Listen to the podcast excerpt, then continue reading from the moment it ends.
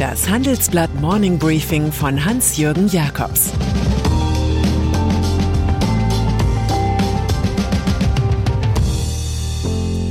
Guten Morgen allerseits. Heute ist Montag, der 25. Oktober, und das sind heute unsere Themen. Streit um Klimakanzler Scholz. Bill Gates will nicht in den Weltraum. Netflix macht Produzenten reich. Nach einer kurzen Unterbrechung geht es gleich weiter. Bleiben Sie dran.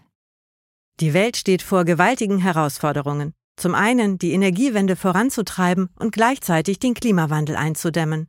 Und auch der Energieträger Wasserstoff gewinnt weltweit immer mehr an Bedeutung. Doch wie geht es weiter? Erfahren Sie mehr auf dem Handelsblatt Wasserstoffgipfel 2024 am 12. und 13. Juni in Essen. Infos unter handelsblatt-wasserstoffgipfel.de. Mit dem Vorteilscode Wasserstoff 2024 erhalten Sie einen Rabatt von 15% auf die Tickets. Klima. Wir gehen in die Woche vor der Weltklimakonferenz, die am nächsten Sonntag in Glasgow beginnt. Eine Fülle von Statements hierzu werden zu lesen, zu hören und zu sehen sein. Den Anfang macht bei uns die heimische Industrie, es bestehe die Gefahr, dass sich EU und Deutschland so weit vom Rest der Welt entfernen, dass die industrielle Wettbewerbsfähigkeit massiv beeinträchtigt wird, warnt BASF-Chef Martin Brudermüller in unserer Titelgeschichte. Nationale Sonderwege helfen nicht, assistiert Evonik-Chef Christian Kuhlmann. Und der Kölner Verhaltensökonom Axel Ockenfels kritisiert die EU noch aus einem anderen Grund. Wenn man auf die nächste Weltklimakonferenz fährt und dort erklärt, dass die Klimaziele unabhängig vom Verhalten anderer Länder bereits feststehen, gibt man Verhandlungsmacht aus der Hand. Und er sagt, Klimaziele senken keine Emissionen.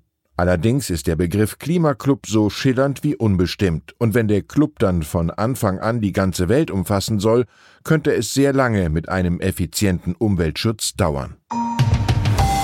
Grüne Ungeachtet der Kritik aus der Industrie ist Robert Habeck überzeugt, wenn Olaf Scholz zum Kanzler gewählt wird, wird er Klimakanzler sein, auch weil wir in der Regierung sind.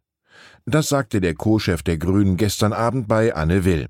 Und der belobigte noch Vizekanzler, vielleicht bald Vollkanzler, lobte in der ARD die Vorbildfunktion Deutschlands im Kampf gegen den Klimawandel, als er sagte, es gibt hier die nötige Wirtschaftskraft und wissenschaftliche Leistungsfähigkeit, um nötige Technologien zu entwickeln. Man müsse die Ausbauziele erreichen. So wolle die Autoindustrie für die Elektromobilität den Bau von 2000 Ladepunkten pro Woche. Aktuell aber komme man auf diese Zahl nicht einmal im Monat. Habeck übrigens bestätigte, dass es beim Thema Finanzen keine Dynamik gebe. Die Liberalen verhinderten Reformen bei Vermögens- und Erbschaftssteuer, SPD und Grüne eine Senkung der Unternehmenssteuer. Manchmal steht die Ampel eben lange auf Rot. Italien. Sie ist die älteste Bank der Welt und derzeit die größte Last in der Wirtschaftspolitik Italiens. Monte dei Paschi di Siena MPS. Nun wurde bekannt, dass der von langer Hand geplante Verkauf der verstaatlichten Bank an den Rivalen Unicredit geplatzt ist. Die Verhandlungen seien abgebrochen und würden nicht mehr fortgesetzt, so Unicredit und das Wirtschaftsministerium unisono. Ministerpräsident Mario Draghi muss die 2017 mit 5,4 Milliarden Euro vom Staat gerettete Traditionsbank bis Mitte 2022 wieder verkaufen. Das sieht die Absprache mit der EU vor. Der Deal ist offenbar daran gescheitert, dass die Unikredit fordert, der Staat solle angesichts erforderlicher Korrekturen in den Geschäftsbüchern weitere 6,3 Milliarden in die Monte Paschi stecken. Es kommentiert Dante. Überall, wo Zwist herrschen kann, da muss es auch eine Entscheidung geben. Wirtschaftsbuchpreis. Über Resilienz wird in Lebenshilfeartikeln und auf Wirtschaftskongressen ausführlich geredet. Die Wahrheiten hinter dem Schlagwort aber beschreibt der Ökonom Markus K. Brunnermeier, der an der Princeton University in den USA lehrt. Er lieferte mit Die resiliente Gesellschaft eine Grundlagenarbeit ab, für die eine prominent besetzte Jury den Deutschen Wirtschaftsbuchpreis verlieh. Das Handelsblatt führte die Veranstaltung nun bereits zum 15. Mal durch. Partner waren Goldman Sachs und die Frankfurter Buchmesse.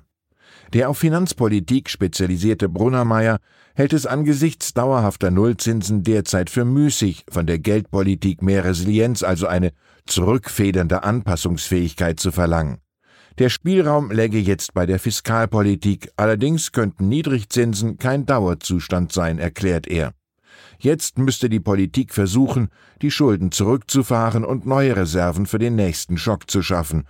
Nur dann ist man resilienter.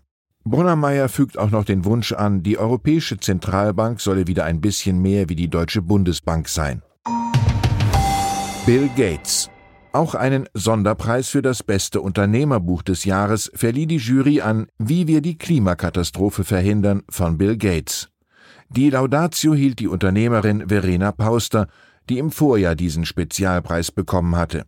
In einem Exklusivinterview mit dem Handelsblatt erklärte der Mitgründer von Microsoft, er habe das Buch geschrieben, um das Verständnis dafür zu vergrößern, wie schwierig es sei, das Klimaproblem zu lösen und dass es dennoch möglich ist. Es gehe darum, die Bürger einzubinden. Man brauche ihren Konsum, ihre Wählerstimmen und ihr Verhalten, um vom weltweiten Ausstoß von 51 Milliarden Tonnen CO2 pro Jahr auf Null zu kommen. Von der Neigung der Milliardärskollegen Jeff Bezos, Elon Musk und Richard Branson ins All zu fliegen, hält Bill Gates wenig bis nichts. Er sagt, das Interesse am Weltraum teile ich mit Ihnen nicht. Seine zwei großen Leidenschaften seien vielmehr globale Gesundheitsversorgung und Klimawandel. Journalismus. Der erste Wirtschaftsbuchpreisträger war im Übrigen im Jahr 2007 Daniel Schäfer, ein gestandener Journalist, der bei der Frankfurter Allgemein, Financial Times, Handelsblatt und Bloomberg gearbeitet hat. In seiner Keynote setzte sich der heutige Partner der Kommunikationsagentur Finsbury Glover Herring mit der Zukunft des Journalismus auseinander. Er entwickelte drei Hauptthesen. Es sind Profis am Werk, der Journalismus habe sich stark professionalisiert, so gebe es zum Beispiel kaum mehr Einladungsreisen, die zu Gefälligkeitsartikeln führten. Auch zeige moderne Datenanalyse heute, was die Leser wollten. Paid-Modelle sind auf dem Siegeszug. Abonnenten seien die Zukunft, die kostenlos Kultur auf dem Rückzug. Zunehmend seien die Menschen bereit, für digitalen Qualitätsjournalismus zu zahlen.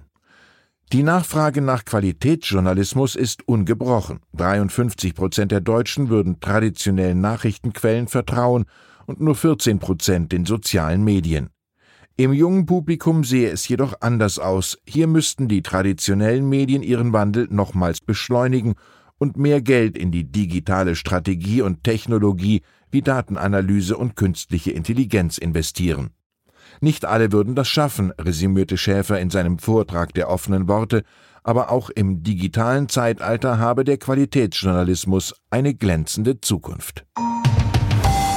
Netflix. Und dann ist da noch Oliver Ziegenbalg, den der Streamingdienst Netflix vom Drehbuchautoren zum Erfolgsproduzenten machte der Spross einer Mathematikerfamilie, der selbst zunächst Wirtschaftsmathematik studierte, hat die erfolgreiche Kultminiserie The Billion Dollar Code produziert, die Geschichte einiger Berliner Künstler und Nerds, die frühzeitig auf so etwas wie Google Earth kamen, lange bevor es Google überhaupt gab.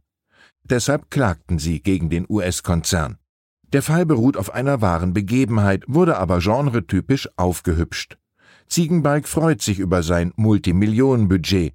Das Geile an Netflix ist, wenn die was wollen, dann wollen die das einfach, sagt er. Drehbücher und Sicherheiten wollte niemand sehen.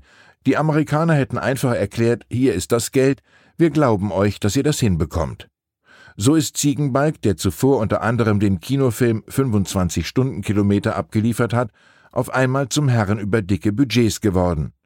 Wir enden damit Jean de La Fontaine, dem Dichter der Fabeln. Mit den Flügeln der Zeit fliegt die Traurigkeit davon. Ich wünsche Ihnen einen fabelhaften Start in die Woche, der Flügel verleiht. Es grüßt Sie herzlich Ihr Hans-Jürgen Jakobs. Das war das Handelsblatt Morning Briefing von Hans-Jürgen Jakobs, gesprochen von Peter Hofmann. Fintech, Banken und Festival gehen nicht zusammen? Geht doch, und zwar in Berlin. Am 24. und 25. April 2024 öffnet die Messe Berlin ihre Türen für die FIBE, das neue Fintech-Festival Europas. Die FIBE richtet sich an das gesamte Fintech-Ökosystem, vom Startup über Investoren und klassische Banken bis hin zur Politik. Das Event möchte das gesamte Ökosystem zusammenbringen und eine Plattform zum Austausch bieten. Seien Sie dabei und sichern Sie sich jetzt mit dem Code FIBEPODCAST 35% Rabatt auf Ihr Ticket. Weitere Informationen finden Sie unter fibe-berlin.com.